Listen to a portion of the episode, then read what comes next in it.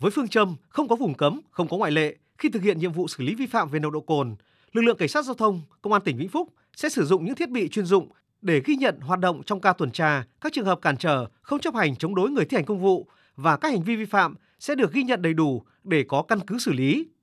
Đối với các trường hợp vi phạm nồng độ cồn là cán bộ đảng viên, lực lượng vũ trang, lực lượng cảnh sát giao thông sẽ lập biên bản và gửi thông báo về cơ quan quản lý để kiểm điểm có hình thức xử lý theo đúng quy định.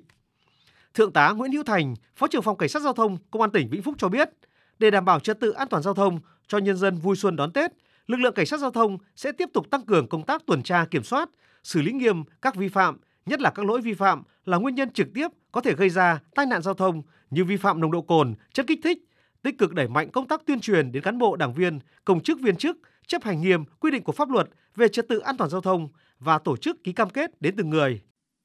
Trong cái thời gian tới thì để nâng cao hiệu quả cái việc là đảm bảo trật tự giao thông và xử lý nghiêm các hành vi về vi phạm trật tự giao thông thì uh, theo chỉ đạo của Bộ Công an và Cục Cảnh giao thông và gặp ban giám đốc công an tỉnh thì chúng tôi thành lập các cái tổ chuyên đề tuần tra và để ừ, thực hiện một cách độc lập với các nội dung là sẽ các cái huyện à, thành phố sẽ đi tiến hành tuần tra kiểm soát ở các cái địa bàn khác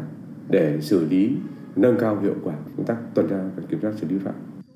Theo thống kê của lực lượng cảnh sát giao thông Công an tỉnh Vĩnh Phúc, năm 2023, toàn tỉnh đã tổ chức gần 11.000 ca tuần tra kiểm soát, đã phát hiện xử lý hơn 45.000 trường hợp vi phạm, trong đó đã xử lý gần 10.000 trường hợp vi phạm nồng độ cồn.